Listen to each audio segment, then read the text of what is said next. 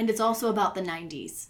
Oh, it's very severely about the 90s, even though it was made in 91. Like, It's a 90s. it really film. just like it just stuck its toe into the 90s and was like, mm, nailed it. Yeah. Like, I can predict what the rest of this decade will be about.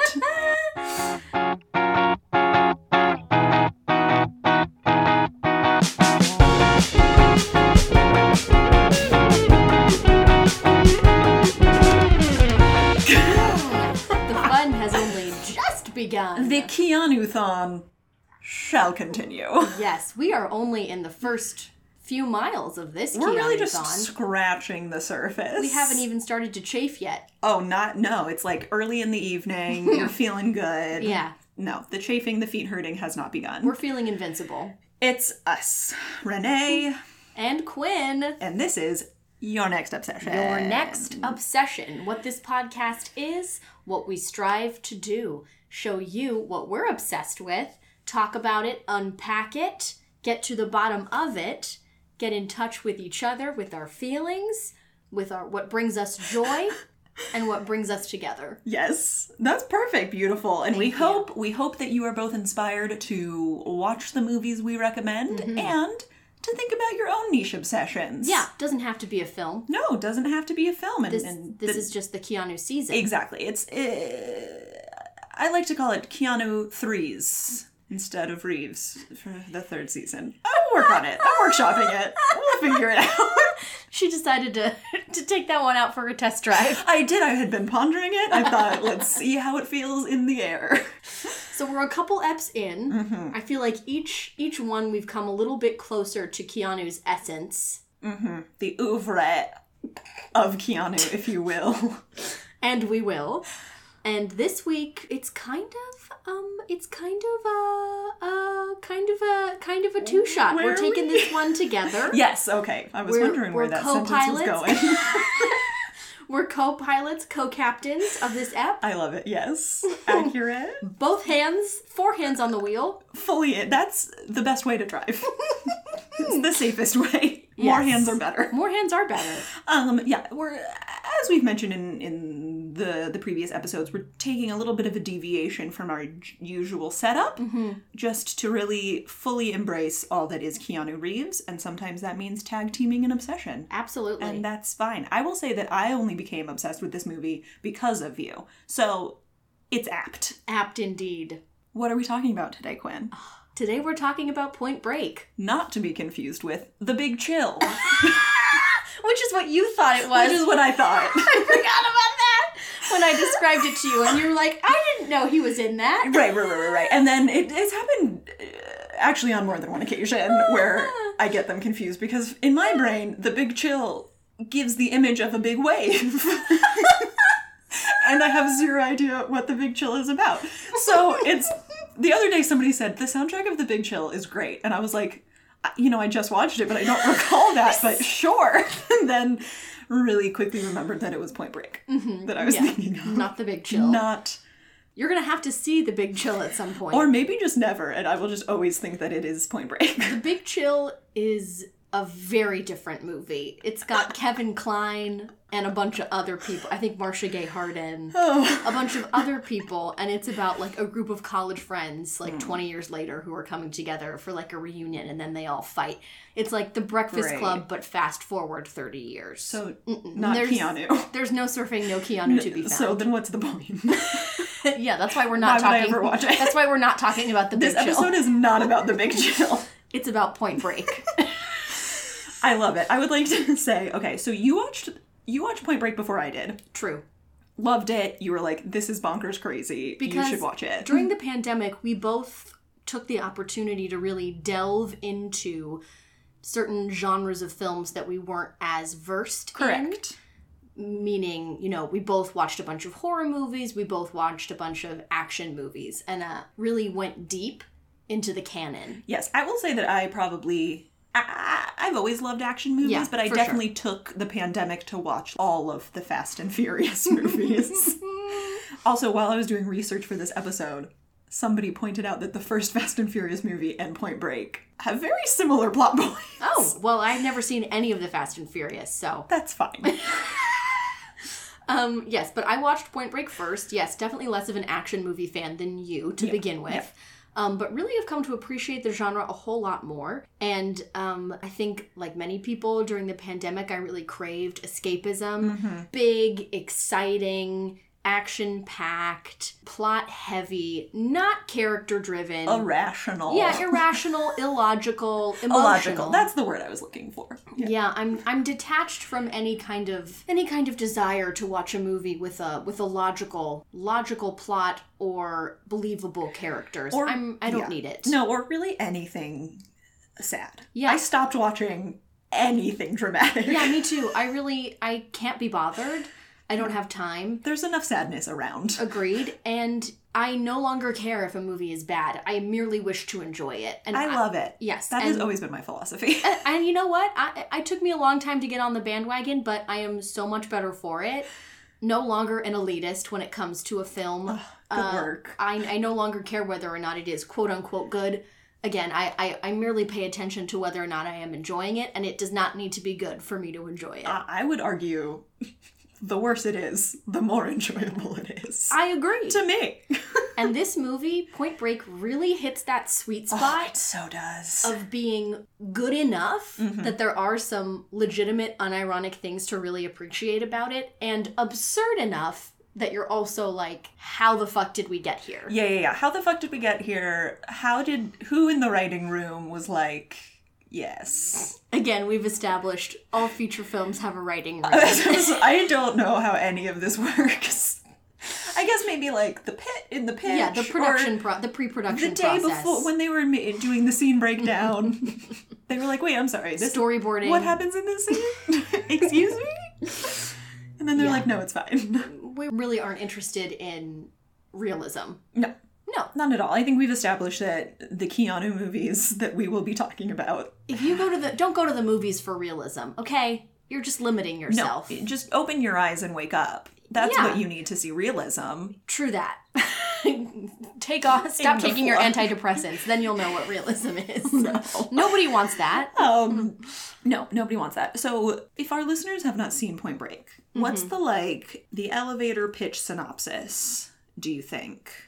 Well, I don't want you to read it. I want you to tell me from your brain what you think the synopsis is. okay. Here's my synopsis. I love it.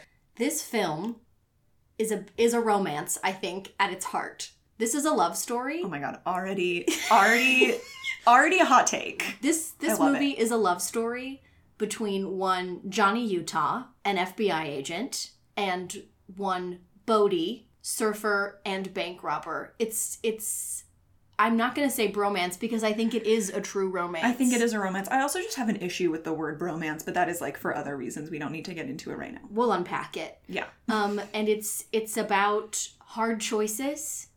It's about surfing. It's about loyalty, Mm. and it's about being a little bit gay. Yeah. I think it's about, you know, sexuality is a spectrum. Um, Yes. I would add Mm-hmm. to that Please. really, I think, appropriate synopsis. It is also a love story Mm-hmm. between, what is Patrick Swayze's character's name? Bodhi. Bodhi. You literally just said it. Bodhi and the ocean. You're not wrong, right? It's also the Little Merman. It is, it is also the third installment in the Little Mermaid sequence. This man will do anything to commune with the ocean, He really will. including and not limited to robbing a shit ton of banks, Right. And I think that brings us into the main plot of the movie. which we is not important. It's really not important because it's about the rela- I know that we said that this wasn't character based, but it really is about the relationship between, as you said, one Johnny Utah and Bodhi. you got it, and Johnny Utah, obviously played by the one and only Keanu. Keanu Reeves, little baby face. Oh, he, he is. Keanu I would say I really dig his haircut in this movie. I completely agree. Mhm. I All the completely haircuts in this movie are really great, I would also or lack thereof. That's true. Um, when in the arc of Patrick Swayze's career hmm did Point Break fall? So we're post Dirty Dancing. Okay. This was, I think, a big one after that. I'm not sure what he did in between. I mean, I guess I could fucking look it up. I guess that's always an option. Because I ask, because mm-hmm. as we've noted about the Keanu movies so far, is it's always like all of the movies that we've talked about and I think are going to talk about, yeah. it's like, really? Those people? it's like Yeah, Keanu. Keanu and, and Pat and, and Patty Swayze? Here's the thing, it's always a surprise. Whoever is. is in a movie with him, whatever movies he's in, you're always like, oh, Yeah. he's always doing the unexpected. And that is what we love. This is such an also an interesting career move for Patrick Swayze. So yeah, Dirty Dancing came out in 1987. Oh, so this was like pretty quick after that. yeah, a few years after, but obviously that was what he was most famous for. And this came out how many years is that? Like four, Four. four years later. And well, Ghost obviously came out in 1990. Oh, so well. this is on the heels of Ghost. Wow. That is What I will say is that this movie is a departure in that Ghost and Dirty Dancing, in both he's a romantic lead. Yeah. I would argue he is still a romantic lead in yes, Point as Break, we've established. but he's also an antagonist. he is. He's he's the um but he's not a villain.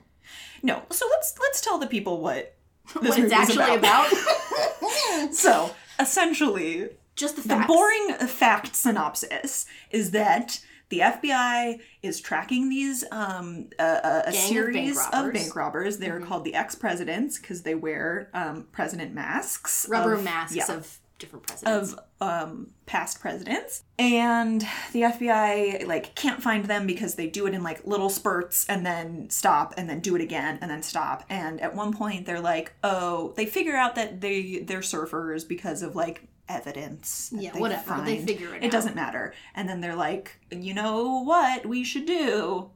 Try and infiltrate. we should infiltrate the surf gang. I should also say this film takes place in Los Angeles, in Southern Classic. California. Yeah. Which at the time, I actually looked this up after I watched this film because I was like, how how is this? I mean, not that it's a realistic film in any sense, but I was like, what made them Yeah, what made them choose that? It seems like so many bank robberies, but actually, it was very common, like much, much, much more common to have bank robberies like this happen at the time. There was kind of a rash of bank oh. robberies in the late 80s, early 90s in, in Southern California. So hmm. it's actually kind of tapping into something that was more relevant for the time. Like, I can't think of the last time I heard about a bank robbery. yeah. They kind of don't happen anymore because the internet, it's so easy to steal money Yeah. online Other remotely ways. from the comfort of your home Oh God, yeah. why risk going into a bank? Yeah, Um, and also, there's just not that much money in banks anymore. very true. It's all Um, just numbers on a screen. Yeah, it's also just like with security and Mm-hmm. people's phones. It's just it's easier to do it Yeah. online and, and cryptically True enough. But anyway, yes, Johnny Utah is the FBI agent assigned to infiltrate this because they're like, of surfing "Who are robbers. you? Are an attractive young man. You're an ex-athlete. You used to play football, which is absolutely a transferable skill to surfing." yeah. Hmm. And he, what I love is that he immediately finds them, like Yeah, oh, immediately. within hours. Would you like to tell us your favorite line from this movie? yeah. The most incredible line of dialogue in the entire film, and it's not close, is early. I would say within the first 45 minutes, f- or even maybe half an hour. They've gotten all the exposition out of the way. We know who these bank robbers are. We know who Keanu is, Johnny Utah. We know who his partner is, whatever. And they say, "We need you. We need you to do this. You're the man for the job." Gary Busey can't do it because he's old. Gary Busey plays Keanu's partner. Partner, yes. Um, and Keanu goes, "I'm gonna get close to the Do microphone." it, do it. Get get all in there. Are you telling me that the FBI is gonna pay me to learn to surf?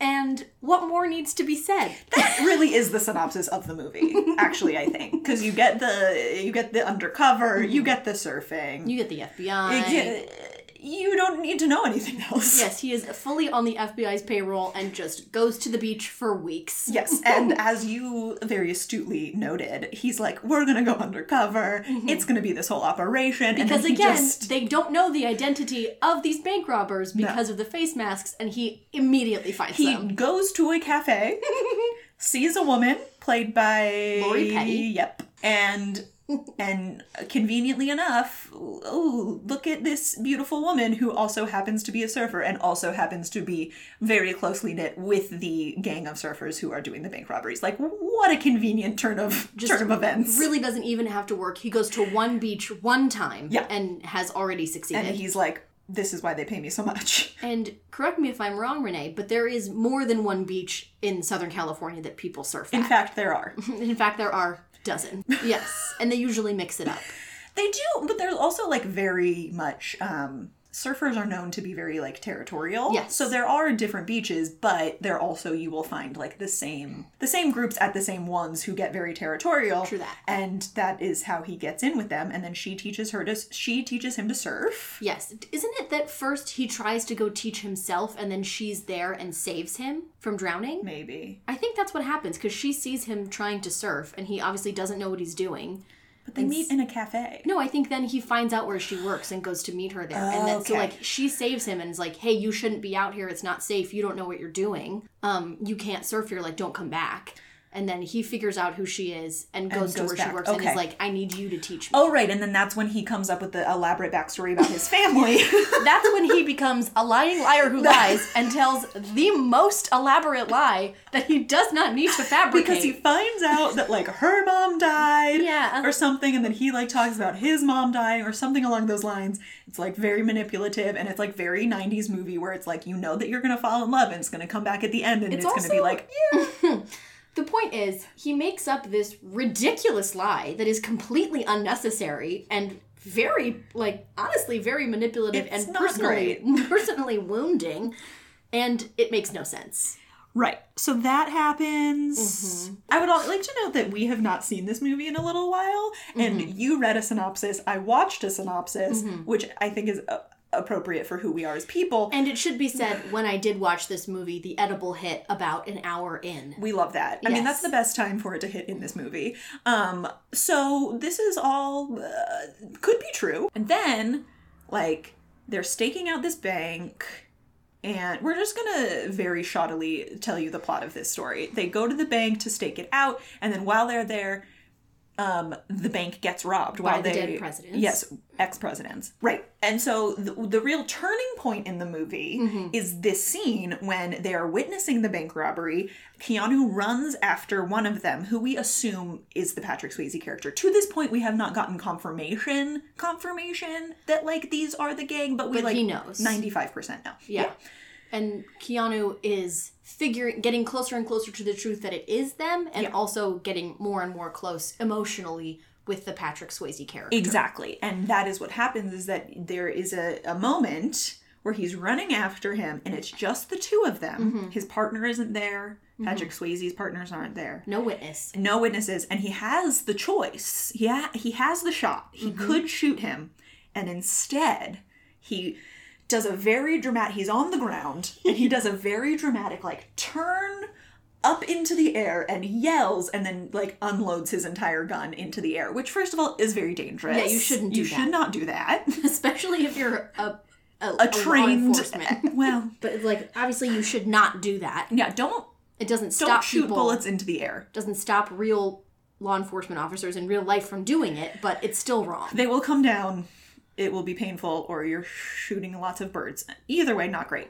Anyway and then then we see as the audience we're like oh where do his loyalties lie? He's in too deep. Where is the love now here? Because he's also a rookie. Like this is his first big. oh my god that's such a good point. That's such a good point because it's like you know had he been a seasoned officer it could be mm-hmm. like oh okay he's been at- down this road before, Yeah. perhaps. Gary Busey is the more seasoned of the two. god it's a classic it's a classic speed situation Very similar to Speed, where, you know, he has somebody in the wings kind of coaching him through. the older mentor yes, also an older blonde white, white man. man, classic There you go. you, have to contrast with Keanu. They needed a, a contrast. Kind of the father figure.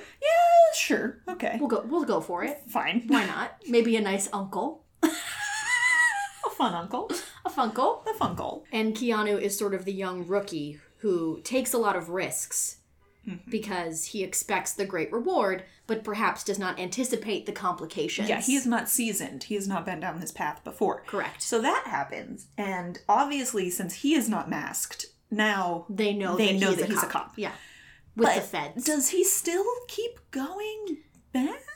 This is where it gets muddy because there's a lot of, t- you know, now that you said it was romantic, I really do see there's a lot of sexual tension between the two of them. oh, it it's not even subtle. No, it is palpable. There's a lot of furtive glances. The sexual tension is palpable. It, it's thick. yeah, very thick. And at one point, it doesn't matter where in the story this happens, but hmm. essentially they're like, oh, he's a cop. And they have a lot of moments where they are still in communication and Patrick.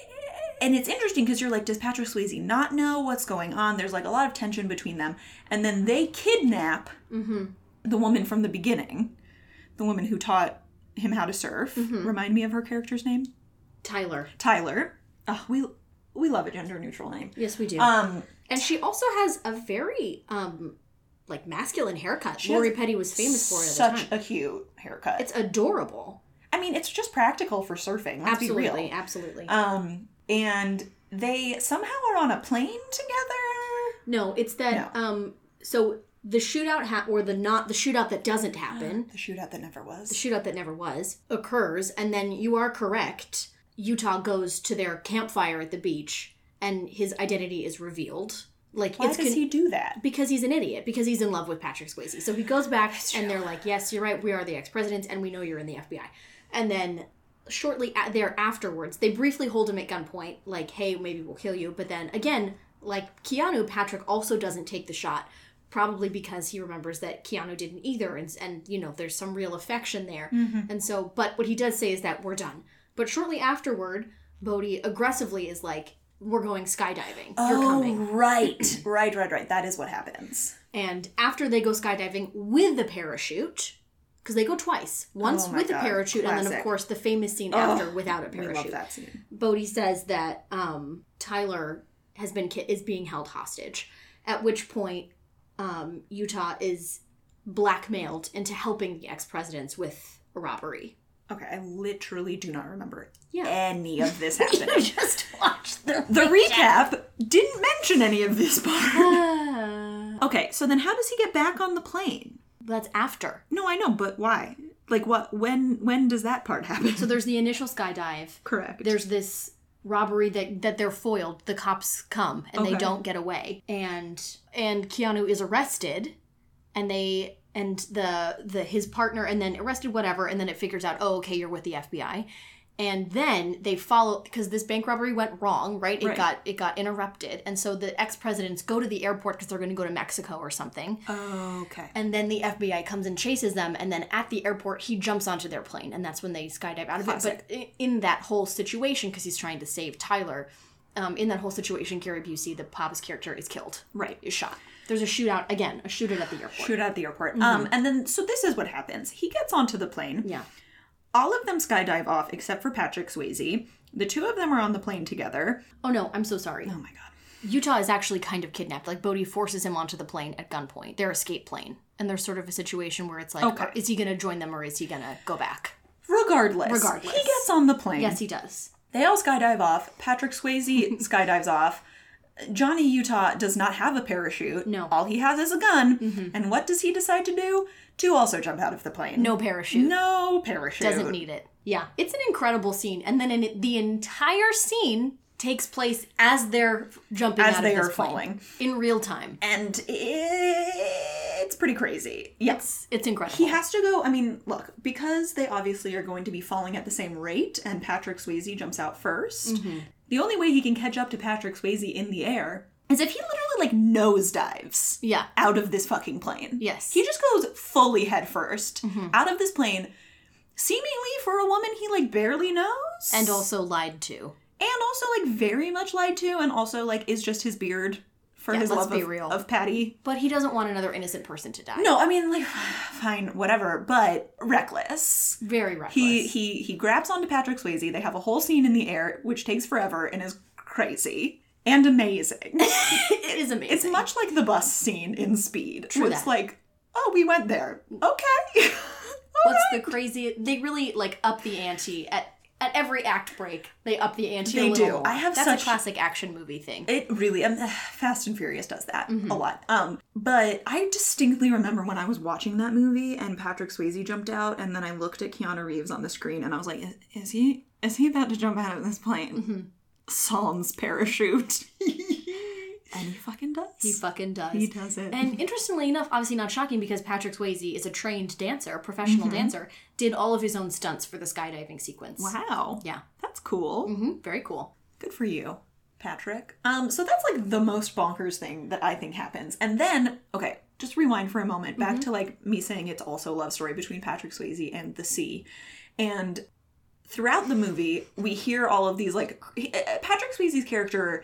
I think the reason that they are attracted to each other, in my mind, is you see that they are both like equally as reckless in their professions, which is kind of interesting because Patrick Swayze's character constantly gets described as like the bad boy, mm-hmm. the the rogue one because he will surf like any any wave, he will surf like the craziest ones and his like whole life goal is to surf this big wave that mm-hmm. will come with the 50 year storm, which he like predicts is going to happen next year. Is he a meteorologist? Who knows? He, but Bodhi is described as sort of like a spiritual guru of a kind, right? Like people kind of, he's not unlike a cult leader, honestly, He, yeah, he, he definitely has his group and is very charismatic. and very spiritual. Like Yeah. he, he talks about the ocean and about surfing in a very spiritual way.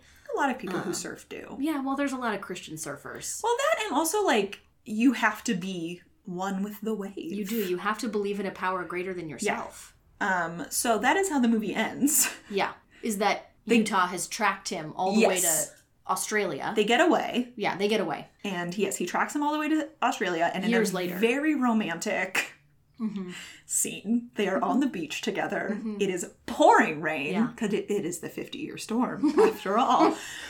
It is pouring rain. Both of their hair just like wonderfully sensual, and Disheveled. Yeah, and it's like. Ooh, didn't really try, but like we're in we the rain standing together. He handcuffs himself to Patrick Swayze to be like, you're not gonna get away. And then Patrick Swayze, in that, I think it's the last scene of the movie, but perhaps the pinnacle scene for Bodhi's character. Mm-hmm. And he turns to Keanu and he's like, let me just ride this wave and mm-hmm. then you can take me. Like, you can take me in, I will go to prison, that is fine, but I need to ride this wave. Mm-hmm. His whole life has been leading up to this one wave. And Keanu was like, okay. He- Ever the professional. ever- had he learned nothing? No. Clearly not. He learned um, nothing except How is he still employed? Yeah, he made so many mistakes and yet continued to be employed by the Federal Bureau of Investigation. they were like, Ugh, I guess it's gonna take too long to find somebody else who can mm-hmm. surf, so I mm-hmm. guess we'll keep you. Yeah. And then he, yeah, he he unlatches the the handcuffs. Patrick Swayze goes into the ocean, does not surf the wave. He like kind of gets up, and then the wave just like crushes on top of him, and that's how it fucking ends. He dies. He dies. He drowns to death. And Johnny Utah throws his FBI badge into the sea. Yeah, as like a both a, a tribute to his great love and to Mother Ocean. Yeah. Sayonara to both. And that is Point Break. Yeah. It is a pretty convoluted movie, so it makes sense that we had a hard time getting through all of the plot, but the plot is really not the point. You just need to know that it's like about the connection that these two men share that's unlike a connection they have with anyone else, including any women. they they deeply love each other. They really do. They really do. It's beautiful. And I think what's interesting is that for the it's one of those movies that I think for a, a lot of people, a lot of dudes, feels very resonant, mm. but not but not because they want to acknowledge that there's any kind of homoeroticism present. They're just like, no, it's just about two guys who really care about each other and they they're just really good friends and blah blah blah. And also with like surfing and guns Yeah. and bank robbery. Super and, manly. And it's like, no. it is No. quite tender. It's very Between the two tender. It is. It's very tender. It's very homoerotic and very moving. It is. I will say the last scene, I mean, I'm just a sucker for any rain scene, but Yeah. is beautiful. It is. And let's be honest, who among us wouldn't also follow Patrick Swayze around the world? Oh god. He's bewi- Sign me up. He's bewitching. he is enchanting. He is such a good antagonist because he's so likable. That is the great thing about this movie is that it's like clearly he is supposed to be the villain And he is scary. And he he is, and there i- they do a really good job of of of creating tension. Mm-hmm. I think. I think they also do a good job of like until you really really see that it is Patrick Swayze robbing the banks. Mm-hmm. I thought a fun twist was going to be that like he gets into this whole surfer gang and then it's not them. Like it ends up being a different group, but that obviously did not happen. Um, but you actually for like a while could be going back and forth. Yeah. There's some ambiguity. And then it's like, oh, did he not shoot him? And then it's the wrong person? Or like, but you get the sense that he knows. I mean, yeah. But Patrick Swayze, he becomes kind of a mentor to the Keanu Reeves character. Oh, right. Yes, and yes, he sort of starts to mentor him about like the surfing lifestyle you know traveling the because that's the premise right is that the ex-presidents they rob the banks to fund their surfing habit because they travel the world chasing the next big wave chasing the 50 year storm Oh, that's also whatever. how they knew that it was surfers, booze because it was like only happening During the in the, summer. like off season Yeah. Mm-hmm. or something or whatever. Yeah, it was to fund their um, when they're expedition. yeah when they're not robbing banks they're like traveling the world and it's for a cause yeah, it's for a reason. they're ruining lives and killing people for a reason for sport. and for spirituality Well, also that. Whatever But that is the great thing about Patrick Swayze in this movie is like he's so likable Mm-hmm. that even though they set him up as the villain and they set up some scenes that are kind of like legit, like ooh, you're kind of fucked up, like Yeah, and he is spooky, violent. scary, violent. yes You still can, you can still see where Keanu is coming from. Like you, you don't look at Keanu and be like, really, why did you? Like you see why why he was enticed. Like you you you can empathize with his decision making. Yeah, and you get that Patrick Swayze really sees him in a way that no one else does. and vice versa. And vice I feel like because you know Patrick Swayze is surrounded by these people who really idolize him, and Keanu like genuinely does take him like he finds him, Yeah, you know, and he calls his bluff. and he is his an- most most relevant antagonist. Yeah, it's well. a real it's a real cat and mouse It situation. is. That is a really good way of putting it. Mm-hmm, Um, there's that random beach scene where they play football in jeans and leather? At night. Question mark. Don't know why they do that. At night. Again, at night. Why? and I think that that's part of how Keanu's cover starts to be blown is that they kind of recognize him because he played college football. And it, I think Oh, isn't that part of it that later he's like, I kind of knew who you were. Maybe I made that part I up. don't know. We could be making that up, but who, who's to say? I could see that happening. Um, that's part of it. They're like, I mean, whatever. I think they kind they don't know that he's Johnny Utah, but they kind of recognize that he was a college football player, Yeah, and he also like is very clearly an an outsider. Yeah, and an outsider athlete. and an athlete. Yeah. Anyway, that's a pint break. That is a point break. I think. Would you say? Yeah, I would say Point Break is more serious than Speed. Yes, definitely. Yeah. It's less obviously absurd in that way that sort of like 80s and 90s action movies were. Like Die Hard is a great movie, but it's also like insane. Mm. Oh, And this yeah, yeah, movie yeah. is insane, but not as much as Speed. Like I could kind of maybe theory, this could happen. in theory this is more slightly more plausible, More plausible, except for the except for the skydiving. the scene. skydiving scene. Yeah. Um, Although some of that is really shots of them skydiving. Like I think they piece together it with like stunt people or whatever, but like as I said, Patrick Swayze did all of his own jumps for the film and really loved it. Ended up really liking it a lot. Um like all obviously none of that dialogue they Sure. could not have Yeah, done yeah. skydiving. So that was all, you know, ADR because whatever. it would have just sounded like.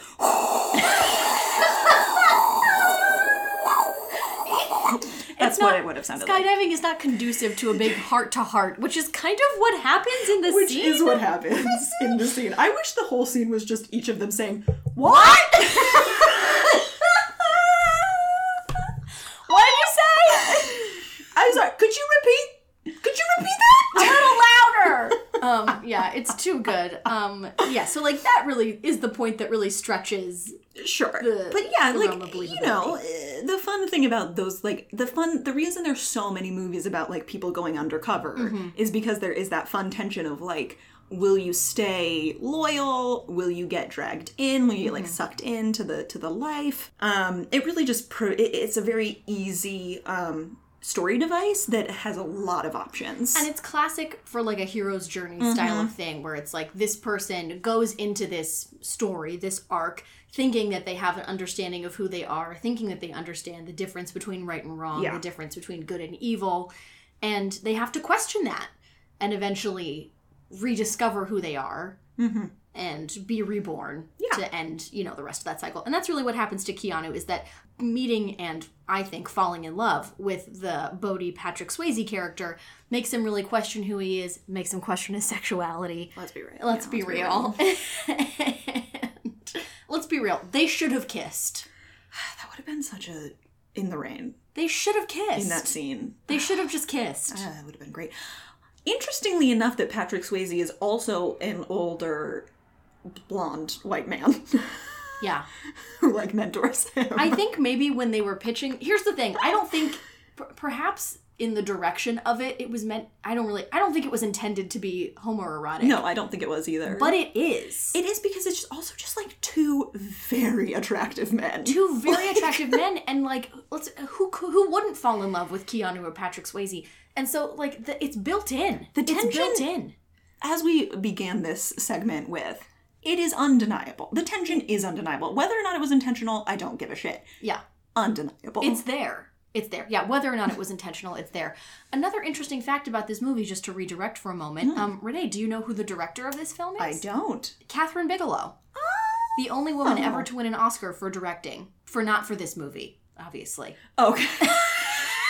I was like, mm, sorry. For The Hurt Locker. What? Okay, because I was about to say, didn't the woman who did the Hurt Locker Yeah. get? It's Kathryn Bigelow.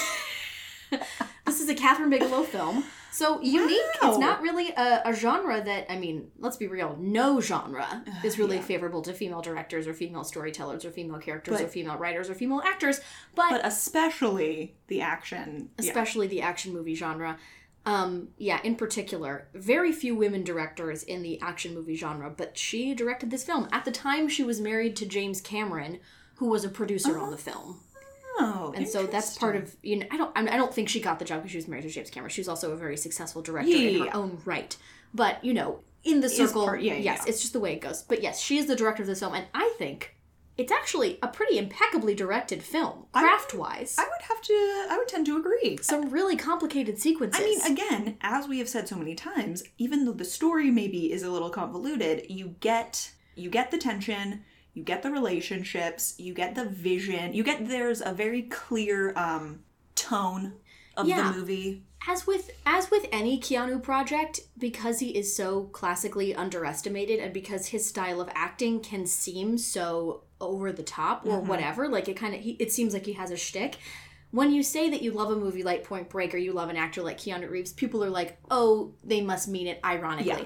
I love this movie unironically, No, it's a great movie. and I love Keanu unironically. Oh yeah, no, we've established this, but it will bear repeating. It bears repeating. This movie is crazy, hmm and it really makes you think about what makes a good movie and Mhm. um believability uh narrative cohesion or simplicity not important Not the point.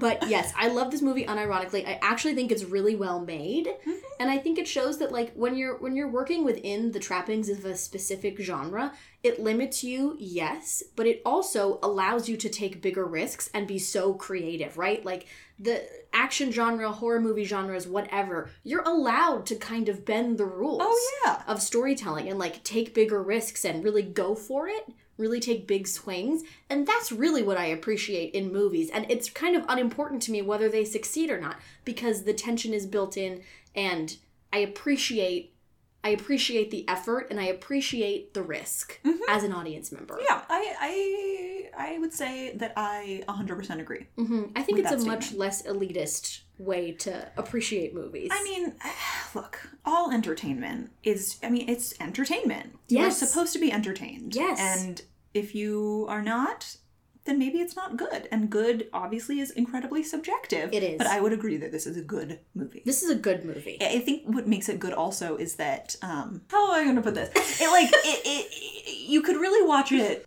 anytime in any mood because it touches on a lot of different themes and emotions. Yes, it's the straightest gay movie or the gayest straight movie. I don't think there's anything else to add. No. I think that is that is it. Some other fun facts about this film. Let's do yeah. uh, Patrick Swayze, Lori Petty, and Keanu Reeves all learned to surf for this movie. I was going to ask you about that because there's so many scenes of Patrick Swayze surfing. Yeah, it's him. And you can see his face. yeah, it is him surfing. Keanu, I think Keanu and Lori Petty did also work work with stunt doubles, but um, Patrick Swayze insisted on doing all of his own surfing stunts. And as a result, um, broke a couple ribs. Yeah, surfing's fucking hard. Surfing is very hard and dangerous. It is. You. The ocean is scary. And that's a big theme in this movie. It is. It's a big metaphor, and it's a big metaphor for the big feelings, don't you think? Like the waves, the time, it's all like Oh, sure, washing sure, sure, over you, and Yeah. it's like you're kind of at the mer- goes. comes and goes. You're at the mercy of these big forces that are out of your control. That's good. Yeah, yeah, yeah. yeah. Thank you. I like that. We went to college. we got there. I've taken a film class. We've taken a film class or two. Um, no, that's true because there is always the element of like, yes, it's so funny because the And- plot, yes. And it really mirrors. Sorry to interrupt No, you. no, it really mirrors Keanu's journey because he is in over his head Oh, in more ways than one. Did I nail it? you did. I hate it, but you're right. I'm not wrong. You are. I can't argue with that. But yes, they all learned to surf for this movie. They they trained with an Olympic surfer for two months prior to the beginning of of It is evident, and it's good because you can't really have. The funny thing is that it's a surf movie, but really it's about a FBI like sting. Like it's less. It's Yeah. not even really about surfing, but everybody thinks of it as a surfing movie. Surfing is really just a device. It is. Yeah. The ocean is just a character Agreed, that sets the backdrop, and a metaphor and for things that we're perhaps keeping beneath the surface. Okay. I think we have officially squeezed all we can out of this movie. Yes. Do you want to hear some other fun facts? Always. So production actually started in the mid 80s, even though this movie came out several years later. It was sort of in, you know, in Wow. development for many years. And many people were in contention to play Johnny Utah. Do you want to hear some of the other people who almost I played would the love part? nothing more. Matthew Broderick, No. Johnny Depp, Oh, yeah, I could. I see why but also they would have, but no. no. Val Kilmer. yeah. Uh-huh. And Charlie Sheen. What a. Well, I think they nailed it. Because the thing about Keanu is that eh, we've said this so many times, but he just has an air of likability. Like you just like by default like him, and you want to root for him. And I feel like all of those actors, like Matthew Broderick, is too. It doesn't have enough edge. Agreed. Val has like too much edge. Agreed. You know, Keanu really splits the difference. He really finds that sweet spot. And most importantly, he's he comes he really plays like impressionable really well. Mm. Like he comes across as like very fresh faced and like Yes. you know impressionable like his character kind of is in the film, but also as somebody who has kind of like a very deep emotional life under the surface. You know, like there's a lot going on. Back to the ocean Sorry, metaphor. you thought we were done, but we're Here not. we We're not. We're not. We're not. And no one does the confused face better than Keanu. We've said it once, we will say it a hundred more times. No one- no one does it like Keanu. no one plays conflicted better. no one plays like where did I park? Better than Keanu. Or do I smell a fart? Better Yeah. than Keanu. Like, was that me? Patrick, did you cut the cheese? Which one of them? I near you? it's true. Yeah, Perplexed. absolutely. Just in a constant state of confusion. Yes. Also, as I said, um, James Cameron, executive producer Mm. of the film, also, even though he is not credited as a screenwriter, did a fair amount of writing on the script. In the writer's room. in the writer's room. Did a fair amount of writing on the script, which also really tracks. Oh, that a thousand. The second you said he was a producer on this movie, I was like, mm, that yes, that makes sense. Nobody loves a convoluted plot like James Cameron. Nobody loves a masturbatory scene. Do you want to know what it Like says James on Cameron. Wikipedia? It says only W. Peter Iliff is credited for the screenplay, but Cameron has said that he did a considerable amount of writing with Bigelow for the final film, helping to establish a better plot flow. Oh. Jean's. Jean's Cameron. I doubt that. Really not his strong suit. I call bullshit. yes. Perhaps that's what you thought you were doing. I believe that you went in with that intention. What I James. envision is that James Cameron went into it thinking that that's what he was doing, but in instead he just added all of the really gay shit. You know, that's, That's probably I- super true. And then Catherine was like, hmm. I mean, okay. Um, yeah. So you, there's it definitely it feels kind of like a James Cameron movie in It that kind way. of does. Like, that kind- makes a lot of sense. He's got a he's got a voice. What can I say? Um, a specific kind of like it or not. Yeah, he, like it or he not. stamps. He has his stamp on shit, true enough. Um, and that's Point Break. and that's my break. Everybody go watch it. it's such an incredible movie. It a- is as convoluted as we tried to make it not. and Keanu really makes it. He knows how to sell it. You know. He knows how to sell a concept, sell a character, and the character's choices that maybe are insane, like jumping out of a plane without a parachute. I believe that Keanu would do it. I mean, that's the thing. As I said, as the viewer, I was like, oh, that's what's going to happen because they set it up. Yes, they do. And he brings it home. He does. Okay, shall we move on to our segment? Point break. Yes. Break from Point Break. Break from point break. It's a segment. It's time for a segment. Mm-hmm. What is the segment? You did a song last week, so I felt the need. Ah! Yeah, I don't remember the song. It's something like segment time, segment time, segment time. Um, I mean, you did promise it would be different every time, so Well, we don't disappoint. I'm always topping myself. Okay, the segment this week is things we believed as a child. Correct. I could only think of one. Okay, that's fine. I thought of other ones earlier, but just didn't write them down. That's okay. Would you like to go first? No, I want you to go first. I believed as a child. Let me rewind.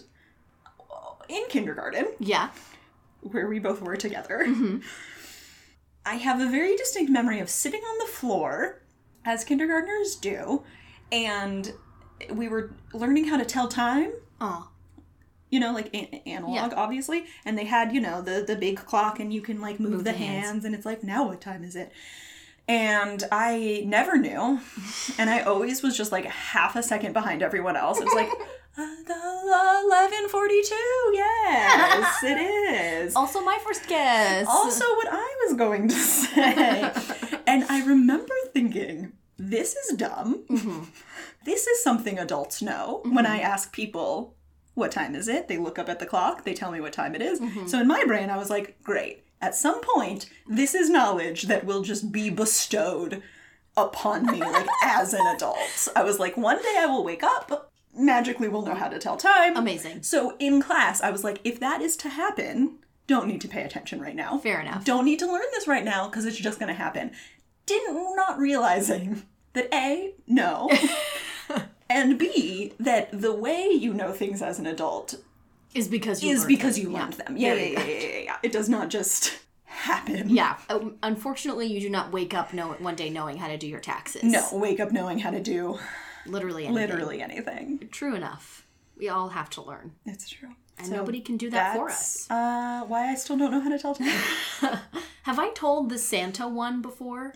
Okay, so as a child, um, obviously at some point, I mean, obviously you did not you do not celebrate Christmas, but um, we did, and my my mom was super into Christmas. Always made that time of year very special and was like very invested in keeping the As magic a lot of alive. people are. as a lot of people are, very invested in keeping Santa's magic alive and well in our household. And as a result, I believed in Santa for way too long, way too long. And I and I believed it so much that people told me the truth, which is that your parents are Santa. Sorry, your parents are Santa, and that they're the ones who put out the gifts. That people told me that, and I was like, um, well, maybe for you. I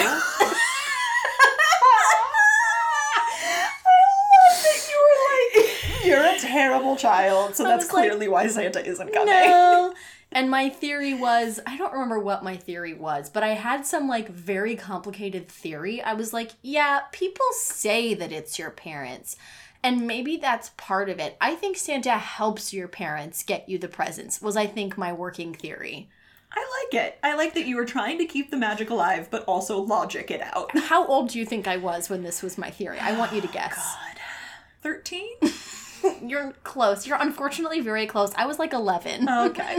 That's not too long. most people by the time they're seven or eight are fully aware have like at that point caught on to the charade Okay, sure. but my mother was so touched that i still was deluding myself into thinking santa was real that she did not correct me and w- talks about that time when she gaslit me very fondly. She's like, "Oh, you were my child who believed in Santa the longest. Isn't that so sweet?" So your twin and younger sister both Yeah. Mm-hmm. were like, no dice. And you were like, yes. Yeah, pretty much. That's so funny because of the three of you, you would be the one that in my brain would be like three years old and be like, guys, this is not real. Well, I learned from that fucking experience, didn't I? And now I trust no one. That's true. I don't know if when, when I have kids if I will how long I will keep the Santa thing going. the. Santa ruse. Because here's the thing, nobody likes feeling lied to and nobody likes feeling tricked. But that's what we're doing. yeah, it does walk that line between like fun, magical, childish, keeping, you know, the spirit alive of the season. And I mean, were you, when you, f- so what was your like reckoning? I Like, when think it was just really- like I think at some point I just realized like yeah, I I'm just even at the time I was like I know I'm making this up. Yeah. but I- it feel I could like sense that it was important to my mom that I hang on to it. I was like, I know this is part of growing up, and I know that like under accepting this means that I'm not a kid anymore. Like I think on some level I understood that, and I was like, let me just keep this going for a little longer. But I kind of knew, and then eventually I was like, well, this is now more work than just accepting the Sure. truth. So then was like, okay, uh, yeah, all right, okay, fine. But that was after like a couple years of everybody being like, and you know that Santa is not real. And I was like, but do you know that maybe he is? Look, he either is or he isn't. Either is or he isn't. It's interesting that you say that because it's so funny that like when kids are younger, we like force them to believe that. Yes. But then after a certain age, we're like, how could you possibly believe that? I know! It's so fucked it's like, up! because you kept telling me. yeah. what do you mean? Anyway, that's the segment. Right. I liked ours. Both of ours were very fun. and now, having worked with children quite a bit, they really do believe pretty much anything. Like, I- think that's another thing, too. Like, now understanding how actually easy it is Yeah. to get a child to believe something, I'm like, this feels manipulative. I mean, that's the thing is like it's so easy to like get kids to do things that you want to do by lying. Yeah, by just lying. And I think it is funny growing up realizing the things that you believe. Yeah, and that, people are lying to you all the time. Well, okay. Well, sure. I was going to say with more like empathy for my parents being like, "Oh, now I get why you said that." No, for sure. Yeah, yeah, yeah, yeah. It's like all well intentioned lying. Yeah. But lying nonetheless. Lying nonetheless. A falsehood regardless. I will say, I will uh just piggyback off of yours and say that the tooth fairy was Hmm. really big in our family. Oh, So like Santa Claus, obviously no, but the tooth fairy. the tooth fairy was a big deal. Yeah, we. I think that one for some like. Just to clarify again, like I had already like de- debunked. I was like, yeah, the Tooth Fairy is definitely your parents. Easter Bunny also definitely your parents, but Santa, that's the one that's not. He's the real one. He's the one that's real. The one you gotta look out for. but um, anyway, a few years gone by, and I had, of course, grown out of said beliefs. And I'm going to tell this story without revealing the identity of my wonderful classmate. But in eighth grade, I was in English class, in my eighth grade class, at which point I was uh, 13, so I was a little old. Most people, um, whatever, it's irre- irrelevant. The point is, I was I no longer believed in anything and assumed that no one else did either. I believed in nothing. there was no Santa, and therefore there was no God. Just- Darkness. yeah, just an endless abyss waiting out the time. I was really just waiting to be future worm food. Um, very nihilistic, uh, As we all pubescent teenage yes. girl. Classic. Any whoozy in English class, and my wonderful teacher, English teacher, who I loved, he was so lovely. Um, he said some comment, blah blah blah blah blah, like you know how the tooth fairy isn't real, and ninety nine point nine percent of the people in the class were like, yeah, except for this one girl in my class who broke down in tears because she still believed in the tooth fairy, and that was the one thing she still believed in. And then that was pretty much the rest of the class. We couldn't we couldn't do anything after that. I mean, there is no moving on from from that. No, I mean we just had to watch her heartbreak in real you- time. Yeah, really, how do you move on? Poor girl. You don't. you don't. How do you move on from anything? You don't. You just don't. And with that, And with that, we will bid you adieu. until next time, Until next time, cowboys. what will we be talking about? Who knows? I don't know. Definitely something with Keanu. we'll have to consult the Google Doc. You will find out when we do. We're going through this journey together, one step at a time. And blessings to you, Blessings to you and blessings to Keanu. most importantly. Been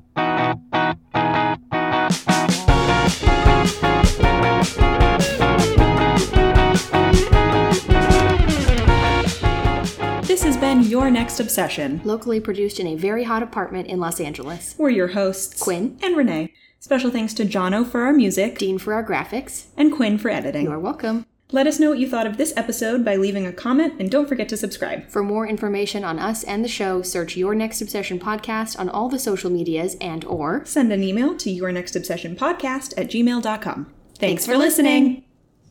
We're adorable. We're so cute.